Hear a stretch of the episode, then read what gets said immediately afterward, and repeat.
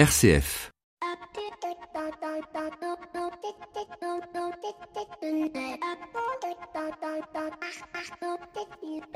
Bonjour à tous et à toutes. Comme vous le savez, nous ouvrons la semaine du goût, une semaine où vous allez pouvoir trouver un peu partout des ateliers, des activités pour vous initier aux bonnes choses. Mais le goût est-il uniquement culinaire? À en croire les campagnes de communication, on pourrait penser que oui. Et ce ne sont pas les nombreuses émissions sur le thème du meilleur qui pâtissier, qui cuisinier, qui boulanger qui nous diront le contraire. Émissions de télévision qui ne sont d'ailleurs là qu'avec un seul objectif, outre celui bien sûr de nous divertir, qui est de maintenir à flot parfois des secteurs de l'économie. Mettre en concurrence des boulangers, c'est à la fois donner une belle vision du métier, mais c'est aussi inciter les téléspectateurs à manger plus de pain et soutenir ainsi les céréaliers, les moulins, les boulangeries et les émissions culinaires en fonction des produits utilisés et des recettes présentées vont relancer dans les rayons des supermarchés telle ou telle filière de produits. Mais le goût, ce n'est pas uniquement culinaire, ce n'est pas uniquement la manière d'associer les plats et les mets, c'est l'art d'associer des couleurs, c'est l'art de savoir assortir ses vêtements. Et en ce qui me concerne, la semaine du goût devrait être plus largement savoir discerner ce que l'on aime ou ce que l'on n'aime pas, de le dire, de l'argumenter et ainsi construire sa vision du monde comme dans la conversation récente que j'ai eue avec certains qui débattaient en joute oratoire pour savoir si avec le fromage il fallait plutôt du vin blanc ou du vin rouge, si le foie gras devait se manger nature ou avec une confiture d'oignon et où intimement je me disais que le goût, finalement, c'est comme l'homme, il est unique. Vérifions ainsi l'adage que tous les goûts sont dans la nature. Bienvenue dans l'éco des solutions. L'écho des solutions. Patrick Longchamp. Bonjour à tous et à toutes, c'est depuis les studios de nos confrères de chez Sun Radio à Nantes que nous allons ensemble avec nos invités, Carole Galissant qui est responsable nutrition chez Sodexo. Bonjour Carole. Thomas Chéneau qui est courtier en assurance du cabinet Chéneau. Bonjour Thomas. Bonjour. Elodie Vrignon de l'entreprise Lengo et Yann Lergouarche de Culture d'entreprise. Bonjour Yann. Bonjour. Et Elodie va nous rejoindre d'ici quelques instants, nous intéresser en ce début de semaine du goût à la question de l'alimentaire, de l'alimentation au travail, de la restauration collective ou comment on peut aussi impacter la qualité de vie au travail par l'alimentation. Sujet qui a été abordé par, ce même, par ces mêmes experts à Nantes en fin de semaine dernière lors du Nantes Food Forum, qui est le premier rassemblement français qui s'intéresse aux questions d'alimentation. Bien évidemment, vous trouverez toutes vos rubriques habituelles avec euh, Sophie Rouxel, commissaire générale du FNAF, le Forum national des associations et fondations, avec qui nous aborderons en marge de leur rendez-vous du 17 octobre les enjeux du monde des associations et des fondations. Nos 7 minutes pour changer le monde nous feront découvrir un projet citoyen pour mettre, permettre au nouveau mine marché d'intérêt national de Rezé de produire proprement son électricité. Enfin, notre expert Maxime Dupont nous donnera quelques bons conseils pour mieux comprendre le sens caché des mots de nos mails et de nos correspondances mails. Mais tout de suite, je vous propose de retrouver Flavie Depré et son Actu des solutions. L'actu des solutions avec Care News, le média de l'intérêt général. Flavie Depré. Et on retrouve Flavie Depré. Bonjour Flavie. Bonjour Patrick. Merci d'être avec nous. Alors aujourd'hui, dans la série de ceux qui font parler d'eux, vous avez souhaité nous parler de la BNP parce qu'ils lancent tout un, tout un programme très intéressant. Oui, alors il y a plusieurs programmes qui se mélangent et en fait c'est vrai qu'en ce moment il y a une émulation euh, autour de, de ce qu'ils font. Il y a vraiment un, un, mouvement très fort depuis le printemps qui est mené par euh, Antoine Cyr qui est directeur de l'engagement et membre euh, du COMEX. Euh, on voit également beaucoup Jean-Laurent Bonafé qui a l'air assez impliqué et qui prend la parole. Et ce qui est sûr c'est qu'ils sont sur beaucoup de fronts et qu'il y a vraiment une montée en puissance et de com et d'action. Donc ils, ils affichent que c'est la banque qui suit un entrepreneur social sur quatre. Ils ont lancé un programme qui s'appelle Act for Impact, qui est lié d'ailleurs à French Impact. Euh, ils ont également mené un partenariat avec Ulule, où c'est un concours pour des jeunes entrepreneurs. Vous gagnez un label, de la visibilité euh, et euh, au terme du concours une certaine somme. Il y a aussi un accord, donc là c'est plus sur la mobilisation des collaborateurs et sur le, le, salariat solidaire qui vise à atteindre à l'horizon 2020 un volume total d'un million d'heures solidaires rémunérées sur l'ensemble des structures mmh. de la banque. Et c'est la première banque hein, aujourd'hui qui, euh, qui a organisé une direction de l'engagement, c'est-à-dire à, à, la fois un engagement sociétal des salariés, mais aussi une innovation et d'accompagnement des, euh, des acteurs de l'entreprise sociale. Alors, c'est pas, je n'irai pas jusqu'à affirmer que c'est la première banque. En tout cas, ce qui est sûr, c'est que je connais pas d'autres banques qui a au COMEX son directeur de l'engagement, mais c'est une tendance dans de nombreux groupes. Par exemple, TF1. Avec TF1 Initiative. Avec TF1 Initiative. Et en fait, on retrouve donc des directions de l'engagement de la citoyenneté. C'est le cas chez Total avec Manuel Lepoutre, qui recoupe la fondation, la RSE, le développement durable, une partie de la mobilisation des collaborateurs, l'investissement ESS. Mais Renault avec Mobilise, c'est la même chose. Donc, ce qu'on voit, c'est qu'en fait, il y a une tendance à ce que tous les véhicules euh, disons, euh, engagés ou qui dépassent le profit de l'entreprise sont chapeautés par des nouvelles directions avec des profils euh, de salariés qui sont vraiment des gens COMEX ou dans le top 50 des boîtes. Donc on n'est plus en train de placardiser l'engagement. Au contraire, pour le coup, on y met des gens qui peuvent le rendre stratégique. Alors, moult actualité aussi, hein, ça bouillonne d'un petit peu partout, Flavie. Oui, vous pouvez les retrouver sur euh, carenews.com, mais il faut noter qu'en ce moment, il y a beaucoup, beaucoup d'appels à projets. Donc, si vous êtes une association ou une structure de l'ESS euh, et que vous cherchez des financements, euh, n'hésitez pas à répondre. Donc, la France s'engage à relancer son concours. Maison du Monde également. Donc là, ça porte sur la forêt, sur les arbres. France Télévisions sur l'insertion par l'audiovisuel. Et puis, beaucoup d'événements pour rencontrer donc ces mécènes ou ces financeurs. le Mécène Forum qui aura lieu le 11. Et puis, la semaine prochaine, Pro Durable. Et nous, on se retrouve euh, au FNAF. Bon, le secteur est, en ébullition. Et puis nous, nous sommes euh, aussi à Nantes avec le Nantes Food Forum où on se pose des questions sur euh, notre bien manger et toute la filière alimentaire. Alors depuis la semaine dernière, c'est aussi Octobre Rose. On sait que la condition féminine et la condition des femmes vous importe beaucoup, ma chère Flavie. Et Octobre Rose, eh bien, c'est pour lutter contre le cancer du sein. Voilà, c'est un mouvement qui a été qui est porté par une asso qui s'appelle Le cancer du sein, parlons-en. C'est une association qui a été créée par euh, le groupe euh, Estée Lauder. Euh, et chaque année, donc ça grandit. Il y a sans doute ce qu'on appelle du pink washing, qui est l'équivalent du green washing. Et sachez que pour les messieurs, il y a également le blue washing. Mhm. il y a des bonnes nouvelles. Donc des rapports montrent que l'espérance de vie des personnes atteintes de cancer s'est allongée, des chances de survie après traitement qui ont augmenté, une détection plus rapide, une prévention accrue. Donc ça, c'est pour les bonnes nouvelles. Mais euh, si on a, besoin d'Octobre Rose, c'est quand même qu'il y a des mauvaises nouvelles. C'est la première cause de mortalité euh, par cancer des femmes devant le cancer du poumon. Et euh, en 2017, un cas sur cinq de décès des cancers des femmes. Il y a plein de petites actions qui sont en place. Donc, par exemple, sur les réseaux sociaux, et nous, on en a fait au bureau, vous pouvez poster des photos de grues en origami avec le hashtag 1000 grues pour Curie. Donc là, c'est pour l'Institut Curie et bien sûr le hashtag Octobre Rose.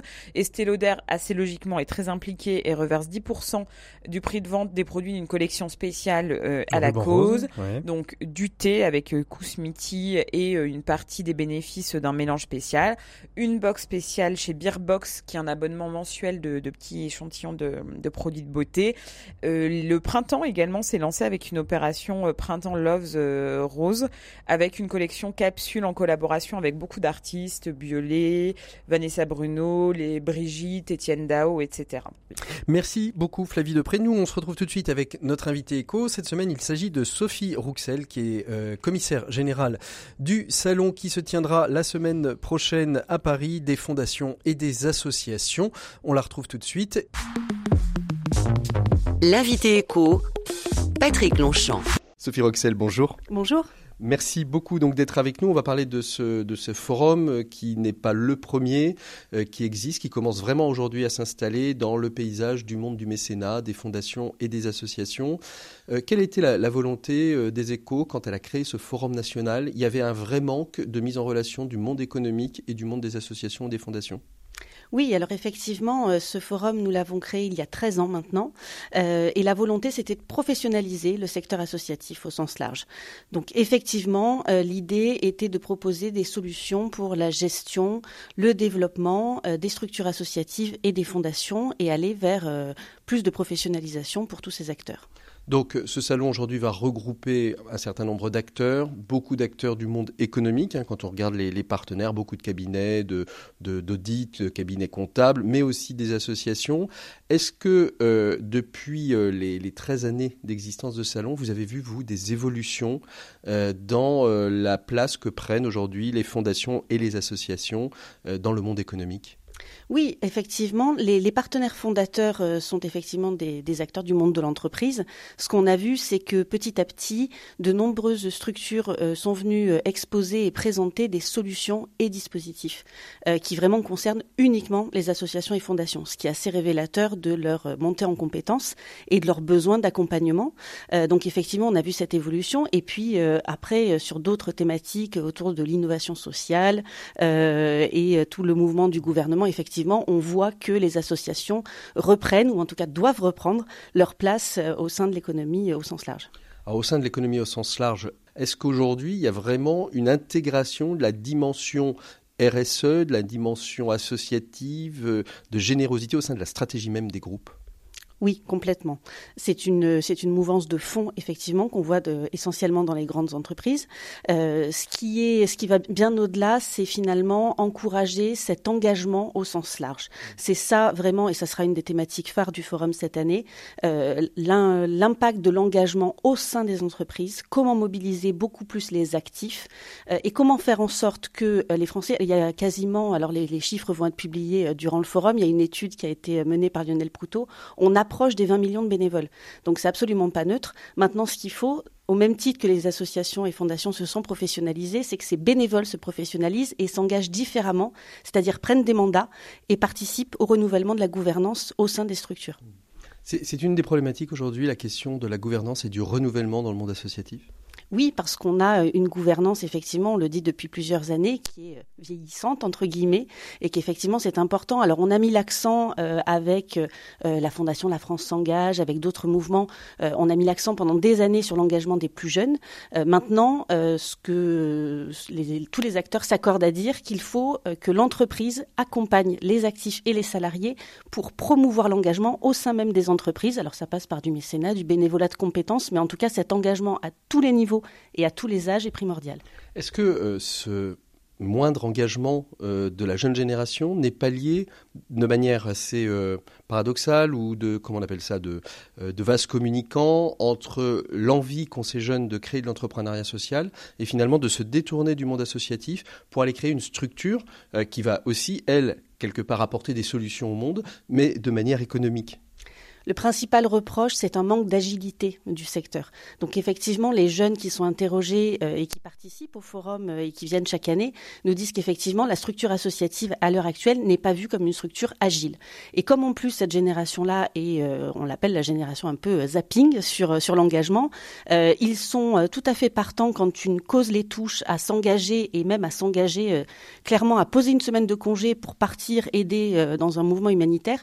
En revanche, être obligé tous les jeudis soirs à 18h de venir filer un coup de main à l'association de quartier, ça n'est pas envisageable pour eux. Mmh. Donc c'est ça qui a changé et c'est ça qui est compliqué. Les structures associatives travaillent énormément et il y a beaucoup de structures comme France Bénévolat qui les accompagnent pour vraiment se mettre au même niveau euh, que ces jeunes et de répondre à leurs attentes avec un engagement euh, beaucoup plus euh, ponctuel et beaucoup plus instinctif. Alors, salon, euh, forum national des associations et des fondations, c'est donc ce 17 octobre au Palais des Congrès à Paris. Qu'est-ce qu'on va y trouver et qu'est-ce qu'on va pouvoir venir faire à ce salon si des associations nous écoutent et se disent tiens, bah, moi j'irais bien y faire un petit tour Principalement, on y retrouve un programme de conférences et d'ateliers. C'est notre force. On a 80 interventions sur la journée. Euh, alors, c'est rythmé par des temps forts euh, qu'on appelle plénières et où on a des invités un petit peu prestigieux. On a la chance d'avoir cette année euh, Alexandre Mars qui viendra pour un keynote sur la révolution du partage en lien avec le lancement de son, son, ouvrage. On a une grande plénière dédiée à l'engagement. Je vous en parlais tout à l'heure, au cours de laquelle François Hollande sera présent pour la Fondation La France s'engage, mais on aura aussi le président de la Fonda et euh, plusieurs études qui vont être délivrées, notamment les travaux de Lionel Proutot, euh, très reconnu sur le secteur. Et puis en fin de journée, euh, une conférence sur l'innovation sociale, où là, on est sur des témoignages et retours d'expérience de dirigeants associatifs. Donc là, vraiment, le principe, c'est de mettre en avant des projets pour que, justement, ces jeunes dont on parlait tout à l'heure s'identifient et se disent, moi aussi, je peux m'investir dans des structures beaucoup plus agiles. Voilà. Alors, des conférences, des plénières, je suis responsable associatif. Est-ce que je trouve aussi des choses un petit peu pratiques dans ce salon pour euh, euh, me donner des idées, m'inspirer, au-delà d'avoir des grandes idées inspirantes euh, au sein des plénières et différentes petites conférences qui ont lieu tout au long de la journée?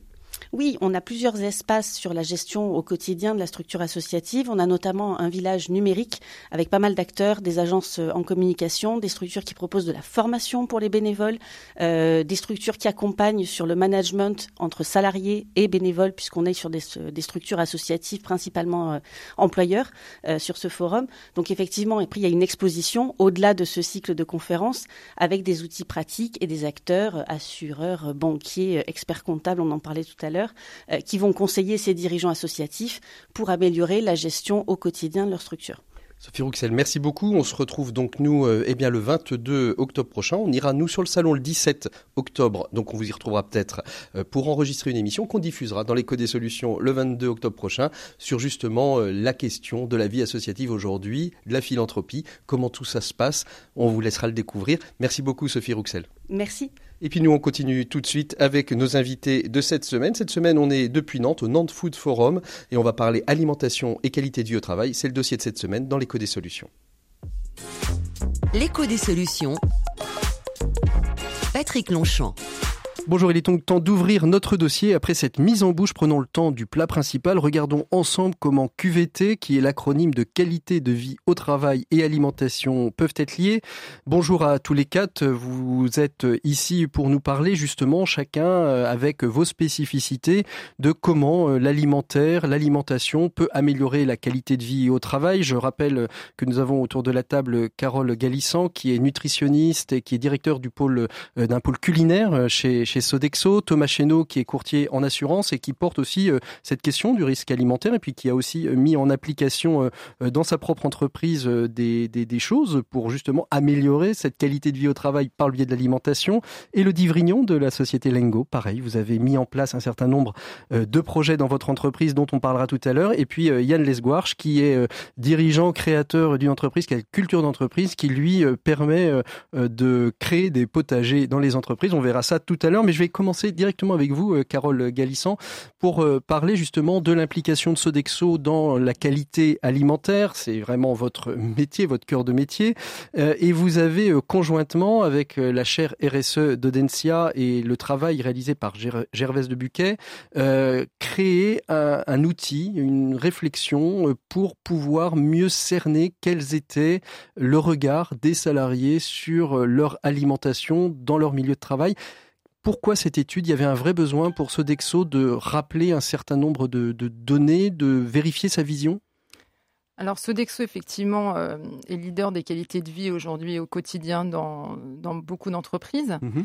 Euh, notre intérêt aujourd'hui, c'était de, de, voir si tout ce qu'on met en place dans les recettes, les menus, l'accompagnement en communication aujourd'hui euh, sur l'alimentation durable dans nos restaurants, avait un vrai sens pour nos consommateurs. Mhm. Et aujourd'hui, euh, ben, oui, il y a beaucoup d'affichage, on parle beaucoup euh, de cuisine, mais on, voit bien que nos, nos, consommateurs, il y a un paradoxe, ils ne font pas du tout la même chose chez eux et dans notre restaurant. C'est ça, il y a, vraiment un, grand écart. Euh, d'ailleurs, on voit dans ce rapport, il y a deux photos euh, sur le ressenti euh, du repas chez soi. C'est vraiment le petit plat installé. Et quand on voit la photo de la restauration collective sur le lieu de travail, c'est des bacs en inox remplis de petits pois ou de chou-fleur ou de brocoli, de choses qui sont pas forcément. Enfin, c'est le ressenti, hein, c'est l'image qui donne le ressenti de, chacun des, deux publics. La, la question aujourd'hui de la restauration collective, en particulier, elle pâtit d'un manque de, d'image, une image assez négative qui, est liée à quoi? Ça fait quand même très très longtemps que tous les acteurs de la restauration collective euh, essayent de faire bouger les lignes. Mmh Maintenant, il ne faut pas oublier qu'on fait de la restauration sociale. Donc, comment faire des menus, des recettes équilibrées pour le plus grand nombre dans un budget contraint? Mmh Et ça, on l'oublie. C'est-à-dire qu'on ne fait pas de la restauration commerciale. Donc vous faites euh, vraiment une différence entre la restauration commerciale, qui est uniquement centrée sur le rapport qualité-prix, et la restauration collective, qui promouvrait euh, plus, plus largement la qualité avec un prix certes négocié, mais ce n'est pas la base, euh, la base de la négociation de départ du cahier des charges.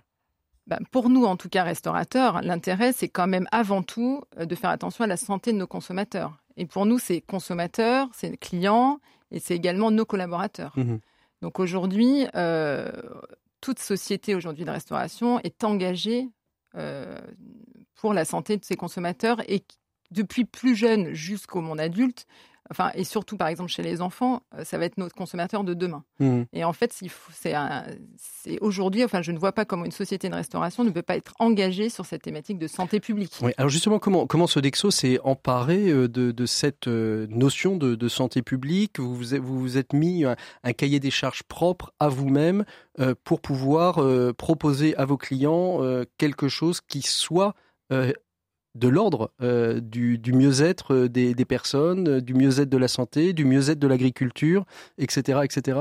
Alors effectivement, la politique va gérer de la fourche à la fourchette, c'est-à-dire mhm. vraiment dès la recherche des produits, on va avoir des cahiers des charges très stricts avec des, avec des interdits ou des filtres nutritionnels, par exemple, par type de produit.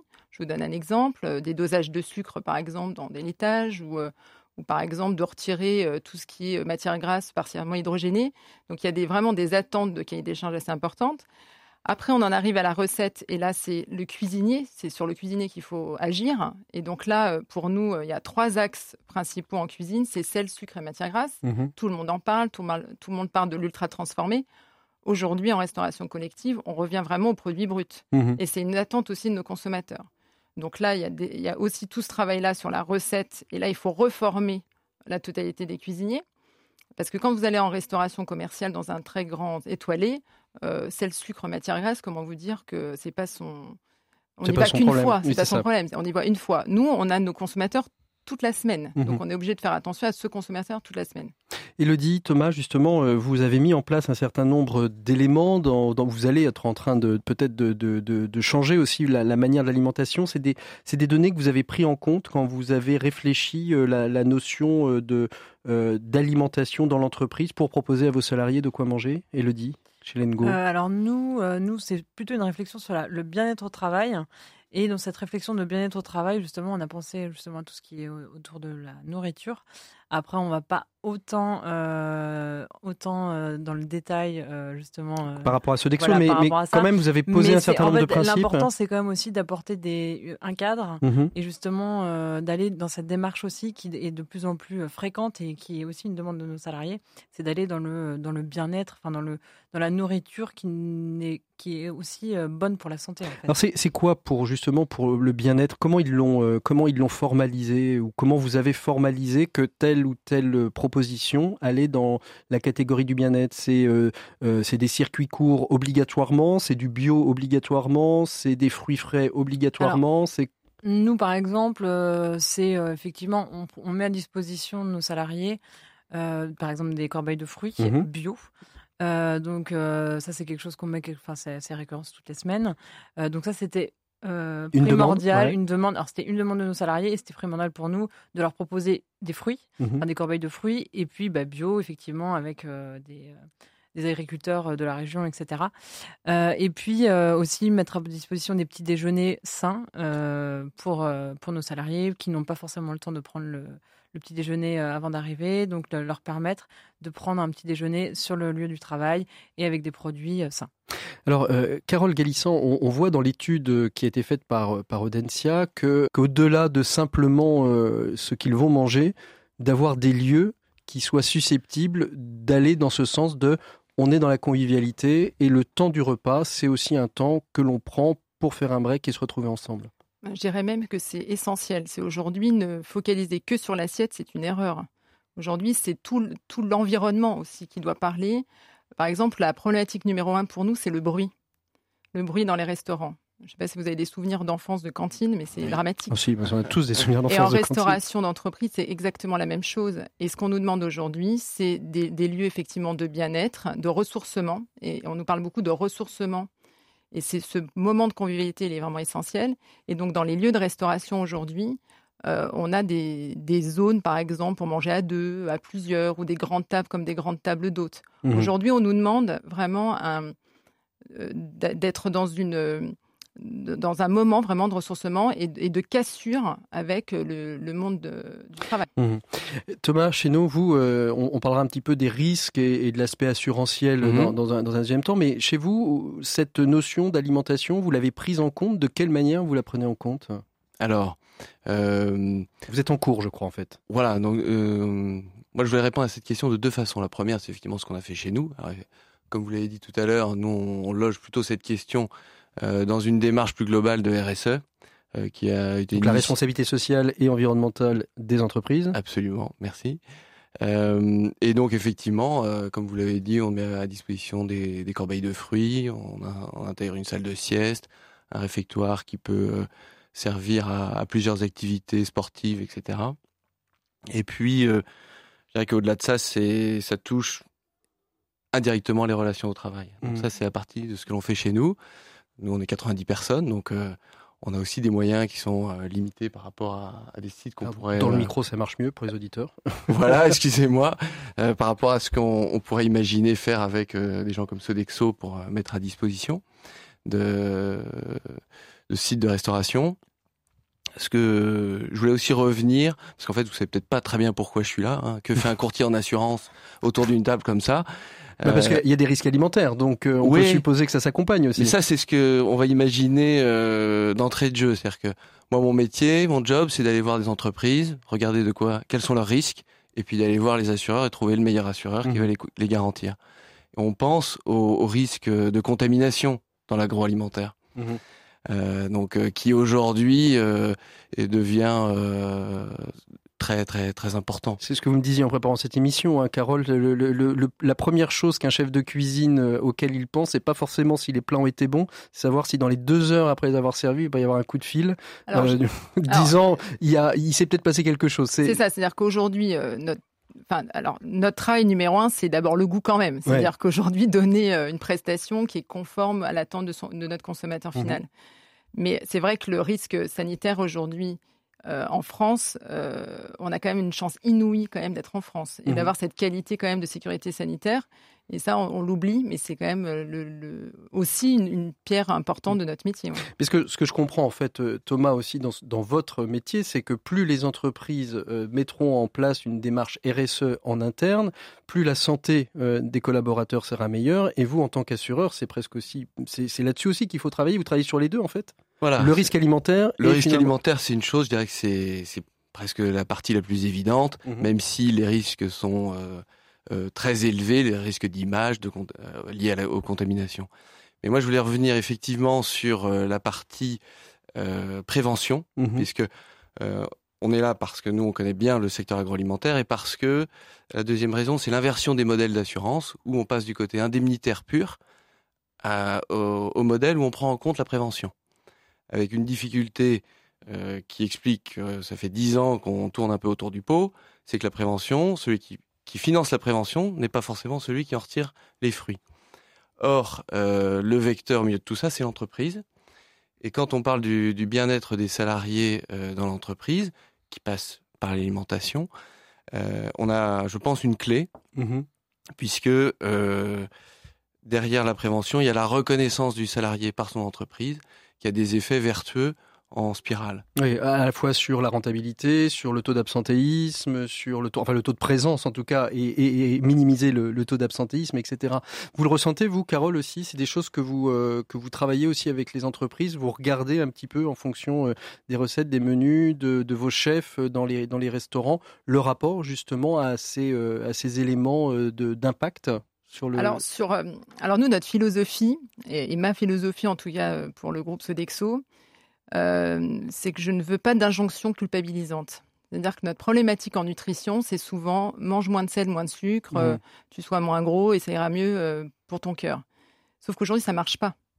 Donc, il faut absolument que nos, nos consommateurs deviennent des consommateurs, donc comprennent que tout ce qu'on va faire dans le restaurant, donc ça va effectivement dans, dans tout ce qu'on va mettre en place, une simple corbeille de fruits, effectivement, le fait de la mettre à disposition vont faire que peut-être on va les guider vers une meilleure alimentation. Mais nous, aujourd'hui, effectivement, c'est plutôt de, que le restaurant soit un lieu propice à une consommation d'aliments sains. Donc, on va valoriser les aliments sains. Ça ne veut pas dire qu'il y aura quand même euh, pas euh, un Paris-Brest ou un brownies de temps en temps. Mais à côté du brownies, on va avoir, par exemple, la salade de fruits. des salades de fruits ou des fruits découpés.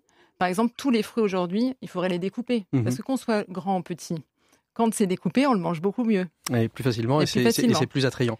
Euh, justement, Yann Lesguarche, vous, vous avez créé une, une structure qui s'appelle Culture d'entreprise. Donc, vous, vous allez au plus près de l'entreprise et vous créez des potagers euh, avec les avec les salariés, c'est ça? Ouais, c'est ça. En substance, euh, rapidement. Le, le, but, c'est de. Carole parlait tout à l'heure de, de cassure, de ressourcement, c'est de proposer le temps d'une pause déjeuner ou d'un atelier après après le boulot, de jardiner ensemble, à la fois dans le but de, de recréer du lien euh, au sein de l'entreprise, parce que ben, on voit bien que Michel de la compta ne mmh. discute pas toujours avec Patrick de, euh, du marketing. Mmh. Donc ça permet de, de, se retrouver un peu dans des circonstances différentes d'une réunion. Et puis à côté de ça, il y a aussi un rôle de pédagogie, d'ouverture d'esprit euh, envers les salariés qui mmh. vont pouvoir à la fois reproduire chez eux euh, des gestes simples, découvrir que finalement euh, cultiver même sur son balcon ou sur un petit bout de quelques tomates ou quelques, radis, c'est eh ben c'est toujours euh, c'est toujours un plaisir, c'est toujours un moyen inégalable de tracer un peu sa consommation. Et puis ça va aussi au-delà de ça. Carole parlait de, de consommateurs, c'est-à-dire que quand on a fait pousser des, euh, des, des, tomates dans son jardin, on a bien vu que bah, la cœur de bœuf, au mois de juillet, elle est grosse comme un ongle, quoi. C'est ça. Et qu'elle est vendue depuis euh, le mois d'avril euh, dans les enseignes de grande distribution, soi-disant de pleine terre en France. Donc, mmh. enfin, moi, je me questionne. Donc, c'est un peu prendre les gens pour des jambons. Et le fait de se réapproprier, de se reconnecter comme ça à la terre, aux saisons, bah c'est euh, le meilleur moyen d'éduquer le consommateur. Alors, je suppose que toutes les entreprises ne peuvent pas le faire parce qu'il faut quand même avoir quelques quelques terres à cultiver quand même pour pouvoir euh, faire oui, des après, d'entreprise. Euh, je, parlais de balcon tout à l'heure, c'est-à-dire que voilà, un, un, un, morceau de parking ou un toit terrasse euh, peut très bien faire l'affaire à partir mhm. du moment où des techniques de cultive de, de culture hors sol sont tout à fait performantes et et, et source de, de, de, de, beaux et bons légumes. Alors qu'est-ce qu'on fait d'abord de comment on arrive à convaincre une entreprise de et qu'est-ce qui fait qu'une entreprise va venir vous chercher? Oui, c'est ça. Alors moi, je, je, ne convainc pas les entreprises, elles viennent me chercher. On est sur, euh, on est sur une vraie appétence pour filer la métaphore de, de l'alimentation de, de ce genre de pratique. Euh, vous avez parlé de, de salles de sieste, on a parlé de d'activités sportives, de mise à disposition de paniers de fruits.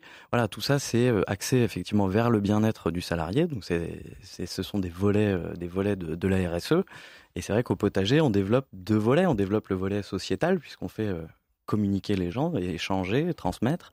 Et puis on s'intéresse aussi au volet environnemental avec la création de réservoirs de biodiversité, avec euh, euh, cette notion de transmission et de transformation de consommateur en consommateur.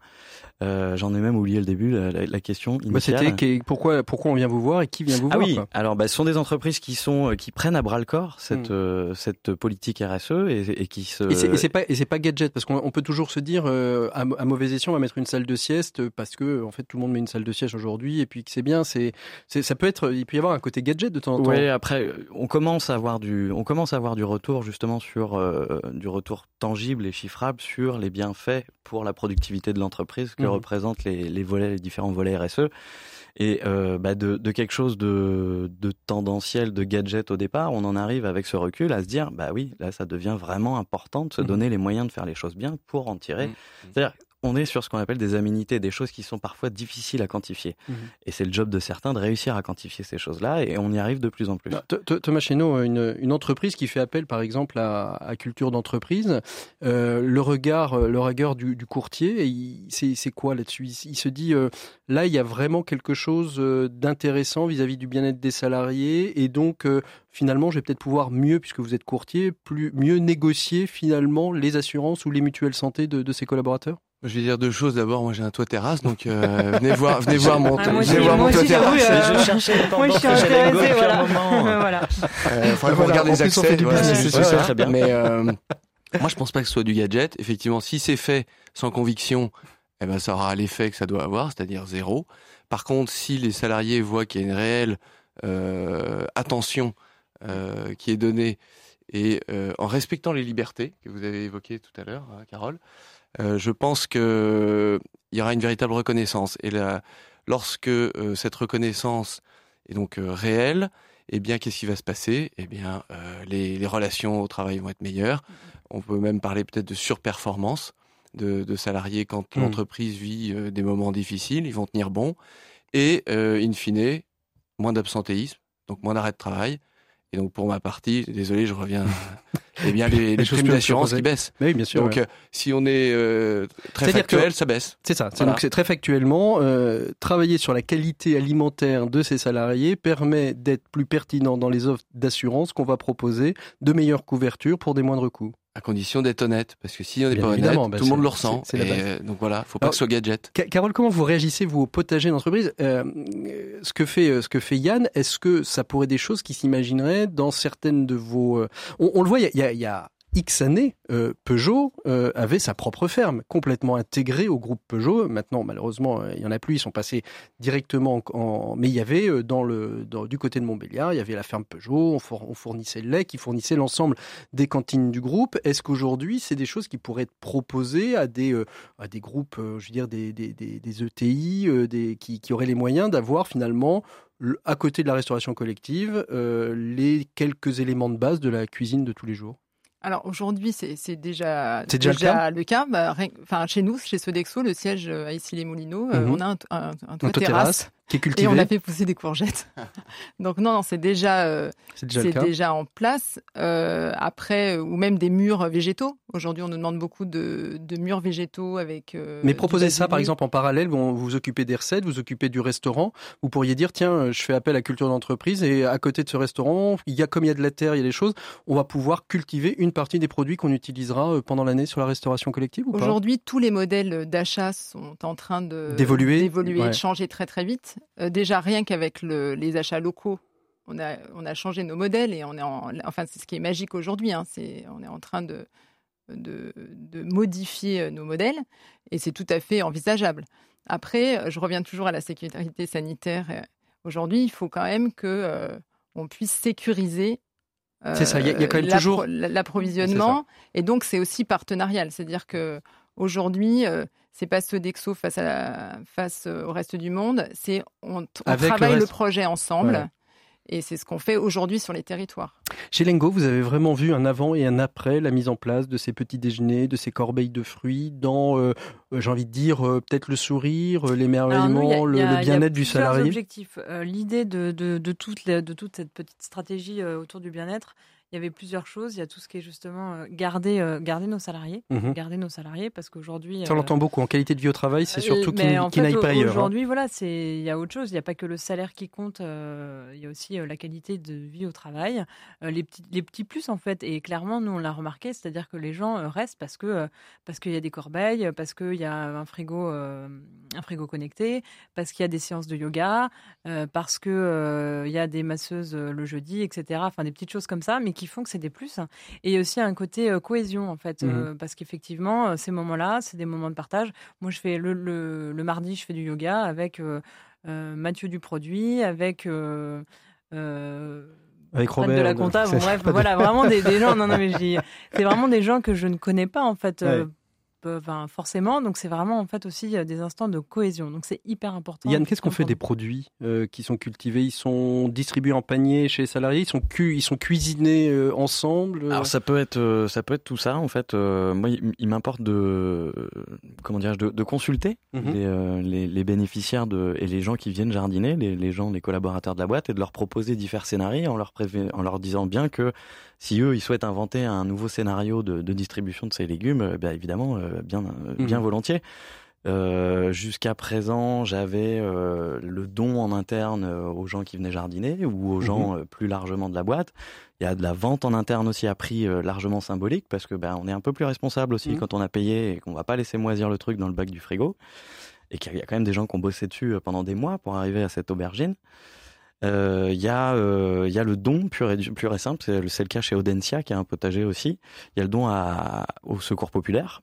Alors évidemment, on est sur des volumes euh, oui, plus ridicules, ridicules mais ça leur fait quelques quelques légumes. Voilà, c'est le geste, c'est se dire voilà, on peut donner aussi, on peut s'investir et ne pas attendre quoi que ce soit en retour, si ce mhm. n'est le, le, côté BA. Et puis j'ai un client cette année qui est le groupe Pomona qui a créé sa propre méthode de distribution en proposant chaque semaine une tombola. C'est-à-dire que chacun euh, souhaitant gagner le panier de la semaine ou mhm. un des paniers de la semaine met son petit nom dans une urne à l'accueil et puis bah, ça peut bénéficier à chacun. Et, mhm. Vous disiez, Carole, euh, en préparant l'émission, que l'une des missions en fait que vous êtes donnée, au-delà de, de, proposer des recettes euh, euh, qui, du point de vue nutritif, sont correctes, euh, sont bonnes pour la santé. C'est aussi de responsabiliser davantage le chef et que ce soit finalement le chef de chacun de ces restaurants qui est un peu le promoteur euh, de, de, de, ces actions plutôt que les milliers de petits panneaux de, de qu'on peut voir, tant de calories, tant de sucre, tant de matières grasses. Il y a, il y a aussi un retravail du management qui est recréé en interne grâce à l'alimentation. Ce qui est étonnant, en fait, on est dans, la, dans le monde de la digitalisation aujourd'hui, la, la communication quand même à outrance. Mmh et en fait, on s'aperçoit dans l'étude, cette pré-étude qu'a fait euh, la chaire euh, Audencia, c'est que euh, en fait, il faut revenir à l'humain. Mmh Donc le cuisinier aujourd'hui, c'est celui qui peut parler le mieux de ce qu'il y a dans l'assiette, de donner du sens à son plat, mmh à parler du produit qu'il a mis dedans. Et, essayer d'expliquer aussi aux consommateurs, on, on, parlait justement de saisonnalité, de produits saison, etc. Euh, aujourd'hui, on a un super paradoxe dans nos restaurants, c'est que euh, quand il vient chez nous, bah, la variété, il veut bien, et puis alors là, il oublie tout ce qui est développement durable. Hein. C'est ça, c'est paradoxal. Hein, c'est très très paradoxal. Donc euh, c'est vrai que c'est, je pense, un rôle essentiel du cuisinier. Donc il faut leur redonner leur lettre de noblesse. Et ils les ont perdus aujourd'hui, les cuisines de restauration collective. Euh, c'est joli de travailler dans un restaurant commercial, mais mhm. restauration collective, ça fait rêver personne. Alors que c'est un des plus beaux métiers. Et il y a une pénurie aujourd'hui euh, pour euh, trouver des chefs, des, cuisiniers. C'est un vrai métier en tension, mais que ça soit en commercial d'ailleurs, hein, qu'en restauration collective. Maintenant, restauration collective, on arrive encore à leur montrer qu'on peut avoir une bonne qualité de vie en travaillant chez nous. Parce que mhm. souvent, ils travaillent du lundi au vendredi, ils ont des week-ends. Pas le week-end, travaillent pas le soir. Et en plus, ils peuvent avoir de très très belles carrières et, changer de, de segment d'activité. On mhm. peut autant travailler avec des enfants un jour dans des collèges-lycées ou avec le monde de l'adulte ou même dans le monde sportif, par exemple.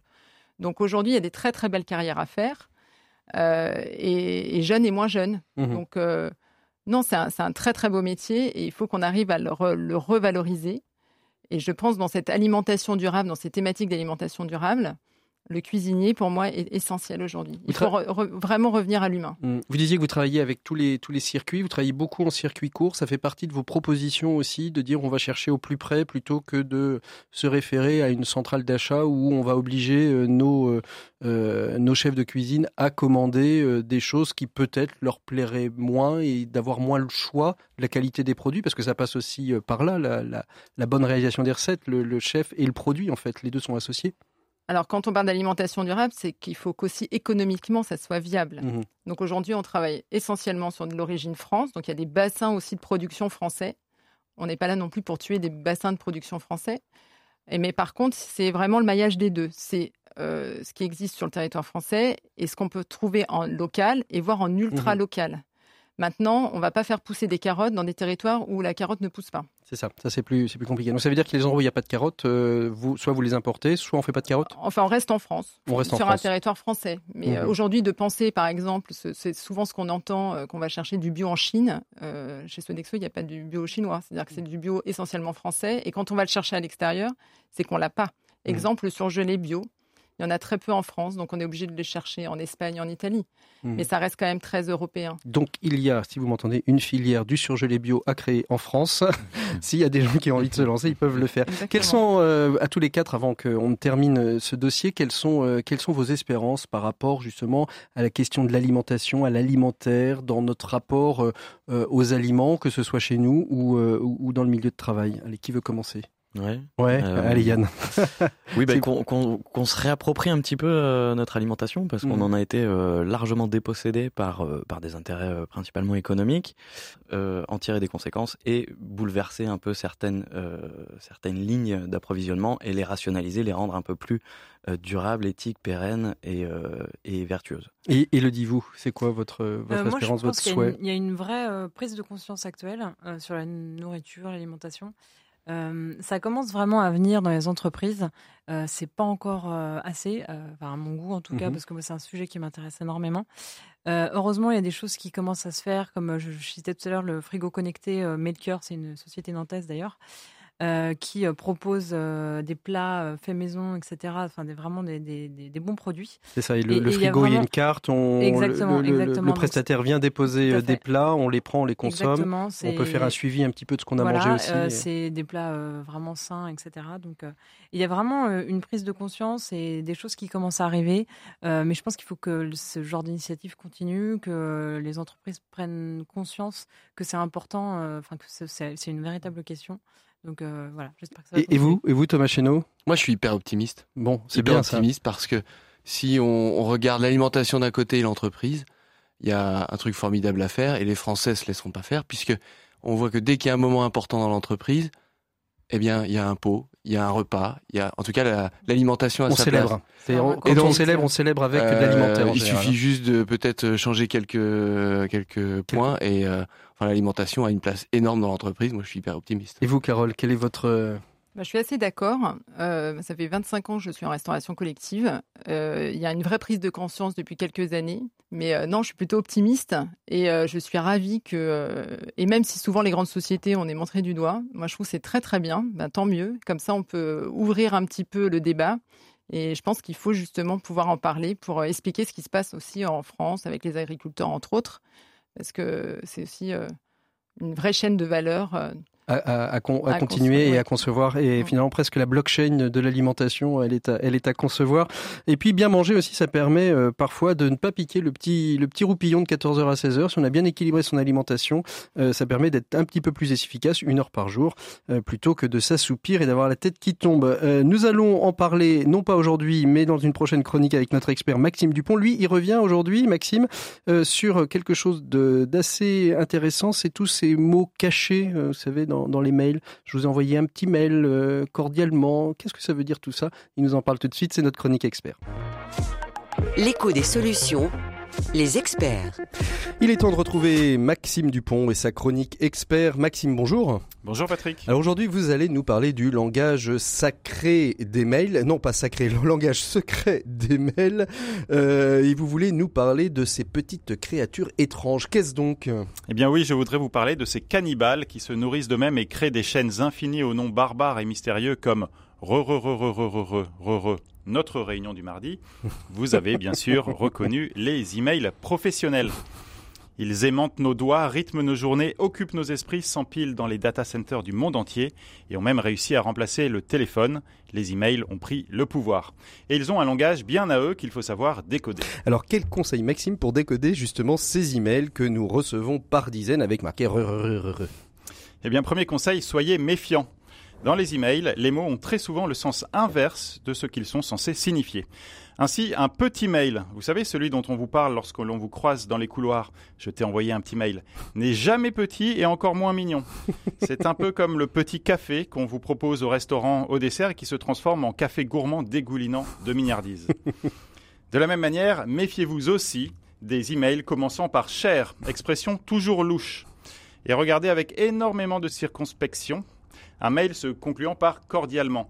Il y a en effet toutes les chances pour que ce mail soit glaçant, le pompon étant lorsque votre interlocuteur a poussé le curseur jusqu'à abréger l'expression de ses sentiments en écrivant cordialement CDT, le plus souvent dans une signature automatique qui elle aussi respire la chaleur et la spontanéité. Et puis, on espérera également ne pas recevoir d'emails avec des avalanches de points d'exclamation qui cachent très souvent eux aussi quelque chose. Aucun mail professionnel ne mérite autant d'enthousiasme fin. Bah, très bien. Alors, est-ce qu'il y a des expressions qu'il faut savoir traduire? Absolument Patrick. Alors si votre responsable vous écrit un petit mail pour vous demander as-tu pu regarder tel sujet, il faut évidemment comprendre qu'il attend un dossier complet avec votre analyse et vos recommandations sur le sujet en question, et non pas du tout qu'il s'intéresse à la question de savoir si effectivement il vous a laissé le temps de traiter un tel sujet. Alors dans ce cas-là, vous pourrez lui répondre, toujours par écrit, que ce sujet est en cours de traitement, et il devrait comprendre le vrai sens de cette expression. En cours, que l'on peut traduire par Aïe aïe aïe, j'avais complètement zappé ce sujet, mais là je vais m'y mettre tout de suite. Et puis, euh, si vous avez commencé à traiter un peu le sujet, vous n'hésiterez pas à lui dire que vous êtes en phase de finalisation. Un mot génial qui vous permettra tout à la fois de rassurer votre manager et de vous acheter du temps. Il sera alors temps de placer votre joker final en parlant de co-construction avec un autre service, ce qui sera une manière tendance et élégante de partager la responsabilité de ce retard dans le traitement de ce petit mail avec vos collègues des autres services, à qui vous pourrez à votre tour écrire de gentils emails commençant par cher tous et se terminant par très CDT. Merci Maxime et à bientôt pour une nouvelle chronique de décollage des situations managériales de la vie de bureau. Et nous on retrouve tout de suite nos 7 minutes pour changer le monde. RCF l'écho des solutions. 7 minutes pour changer le monde. Cette semaine, on reçoit Kowat et Minawat, des noms peut-être qui peuvent vous paraître un peu barbares, mais qui sont porteurs d'espérance pour l'énergie et la transition climatique. Il s'agit de Eric et de Ziad. L'un représente la société Kowat qui euh, héberge la société Minawat. Euh, Ziad, dites-nous-en un petit peu plus. Qu'est-ce que c'est? D'où est venue cette hmm. idée? Et comment elle est arrivée jusqu'à vous de mettre des panneaux photovoltaïques euh, sur les, toits du, mine pour finalement alimenter l'ensemble des frigos? Eh ben, au départ, euh, grosse volonté politique quand même de Nantes Métropole, il faut le rappeler, d'installer la plus grande toiture photovoltaïque de l'Ouest sur le nouveau mine de Nantes donc 30 000 mètres carrés de panneaux, hein, c'est conséquent. Et euh, toujours cette volonté de Nantes Métropole de permettre à un groupe de citoyens aussi de se saisir de cette question de la transition énergétique en réservant une partie de la centrale sur ce qu'on appelle de l'autoconsommation. Donc elle va fournir directement les frigos du mine. Mmh Et cette euh, centrale en autoconsommation, euh, Nantes Métropole a proposé qu'elle soit gérée par un groupe de citoyens. Aujourd'hui, on met citoyen euh, à, tout, va. Euh, ça veut dire quoi une, une société citoyenne, un projet citoyen pour Minawat? Eh ben pour nous, un projet citoyen, c'est déjà un projet euh, qui concerne très directement des habitants et des bénévoles. Mhm. Donc, euh, nous ne sommes pas des professionnels en fait de l'énergie. Euh, on évolue dans les métiers de la transition écologique, mais pas que. Et donc, on est vraiment bénévole. On porte le projet. On est en train de le monter. On est soutenu fortement par par Coat justement, à la fois en termes d'expertise et de véhicules juridiques. mais on n'est pas des professionnels et on est en train de monter en compétences, de comprendre ce que c'est concrètement la transition énergétique et ce que c'est de porter un projet aussi conséquent que, euh, que du photovoltaïque à cette ampleur. Alors ce qui est intéressant aussi dans Minawatt, et c'est ça euh, à quoi entre guillemets sert euh, Cowatt, c'est que dans votre projet citoyen, c'est en fait c'est pas du crowdfunding au sens mm. propre du terme, c'est vraiment un investissement de la part de chacun. On va acheter une part, deux parts, trois parts de Minawatt et chaque personne correspond à une voix, c'est-à-dire c'est pas le plus riche qui l'emporte. C'est ça? C'est aussi un des aspects, et vous avez bien fait de le souligner, de la notion citoyenne, c'est que d'une part, effectivement, on n'a pas souhaité que ce soit du crowdfunding, c'est-à-dire de la recherche de fonds uniquement.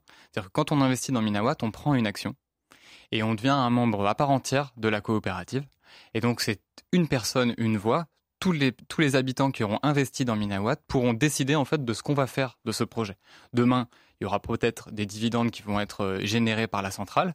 Qu'est-ce qu'on en fait? Est-ce qu'on la garde pour nous? Est-ce qu'on réinvestit dans d'autres projets photovoltaïques? Est-ce qu'on investit dans la maîtrise de l'énergie, qui est euh, le pendant un petit peu des énergies renouvelables hein, Comment on mhm. diminue les consommations énergétiques? Donc euh, c'est un projet qu'on essaye de, pour lequel on essaye de donner du sens de A à Z avec une approche Mm. très coopératif. Eric, tous les projets que vous menez avec Cowatt ont cette vocation à être citoyens de, la même manière que Minawatt ou c'est un projet original par rapport à, l'ensemble des projets que vous pouvez accompagner? Alors tous les projets euh, dans Cowatt sont citoyens parce qu'en fait, euh, dans la plupart du temps, c'est Cowatt directement qui est propriétaire des projets et mhm. les citoyens sont tous copropriétaires de Cowatt. D'accord. Là, il y a un petit truc un peu particulier, c'est que ce projet est tellement gros mhm. qu'il nécessite un véhicule juridique aussi propre à lui parce qu'on a euh, des, investisseurs qui viennent avec nous, notamment Énergie Partagée, qui est un fonds d'investissement national, euh, et une collectivité euh, qui devrait nous rejoindre. Mhm. Donc il fallait une, une, société dédiée. Mais après, c'est bien les citoyens qui sont copropriétaires de Coat, qui est propriétaire des installations. Et ça fonctionne de la même manière euh, Un citoyen, un citoyen une, part pour la, décision, euh, la décision finale? Oui, donc c'est un citoyen, une voix. Mhm. Et ensuite, dans la gouvernance, c'est majoritairement, donc on a des collèges de vote et les, citoyens représentent 40% des droits de vote. Mhm. Les associations de la transition énergétique représentent 30% des droits de vote. Mhm. Et le reste est, réparti entre les personnes morales et les, et les, collectivités. Alors, donc, qui dit projet à faire euh, nécessite aussi donc une mise de fonds et c'est en fait la période dans laquelle vous êtes mm. aujourd'hui, hein, c'est d'arriver à trouver la somme nécessaire pour pouvoir acheter finalement euh, la, génératrice d'énergie, c'est ça? Exactement. Pour acheter la centrale, on est vraiment dans le, dans le nœud du projet. Ça fait neuf mois qu'on bosse pour euh, bien tout cadrer. Aujourd'hui, il reste plus qu'entre guillemets la, levée de, la levée de fonds à faire. Donc on a commencé depuis euh, trois semaines environ. On a collecté 40% des fonds et il nous faut 120 000 euros pour acheter la centrale. Quand est-ce que vous vous dites euh, on n'y va pas? Bah à partir de fin octobre, il faudrait qu'on ait vraiment la tendance sur est-ce hmm. qu'on a hmm. réussi ou pas. Si vous êtes à 90% fin octobre, vous continuez un petit peu pour vous dire euh, on, va jusqu'au bout. On continue un petit pas peu. C'est pas comme crowdfunding, euh, il n'y a pas de coup près final si vraiment on arrive presque au but. Enfin, on a quand même un coup près final. Il faut que dans les contrats, on ait, on ait trouvé cette somme-là début novembre. D'accord. Mais cela dit, on a quand même, c'est ça l'avantage d'être avec des partenaires, c'est qu'on a mhm. des partenaires qui sont prêts à abonder aussi si on a un dernier petit manque à la fin du projet. Mais c'est mhm. vrai que nous, on a pour ambition vraiment de ces 120 000 euros d'un financement par les habitants de la métropole. C'est important pour nous. Donc qui dit 40% euh, aujourd'hui, euh, on est à peu près à 30 000 euros collectés?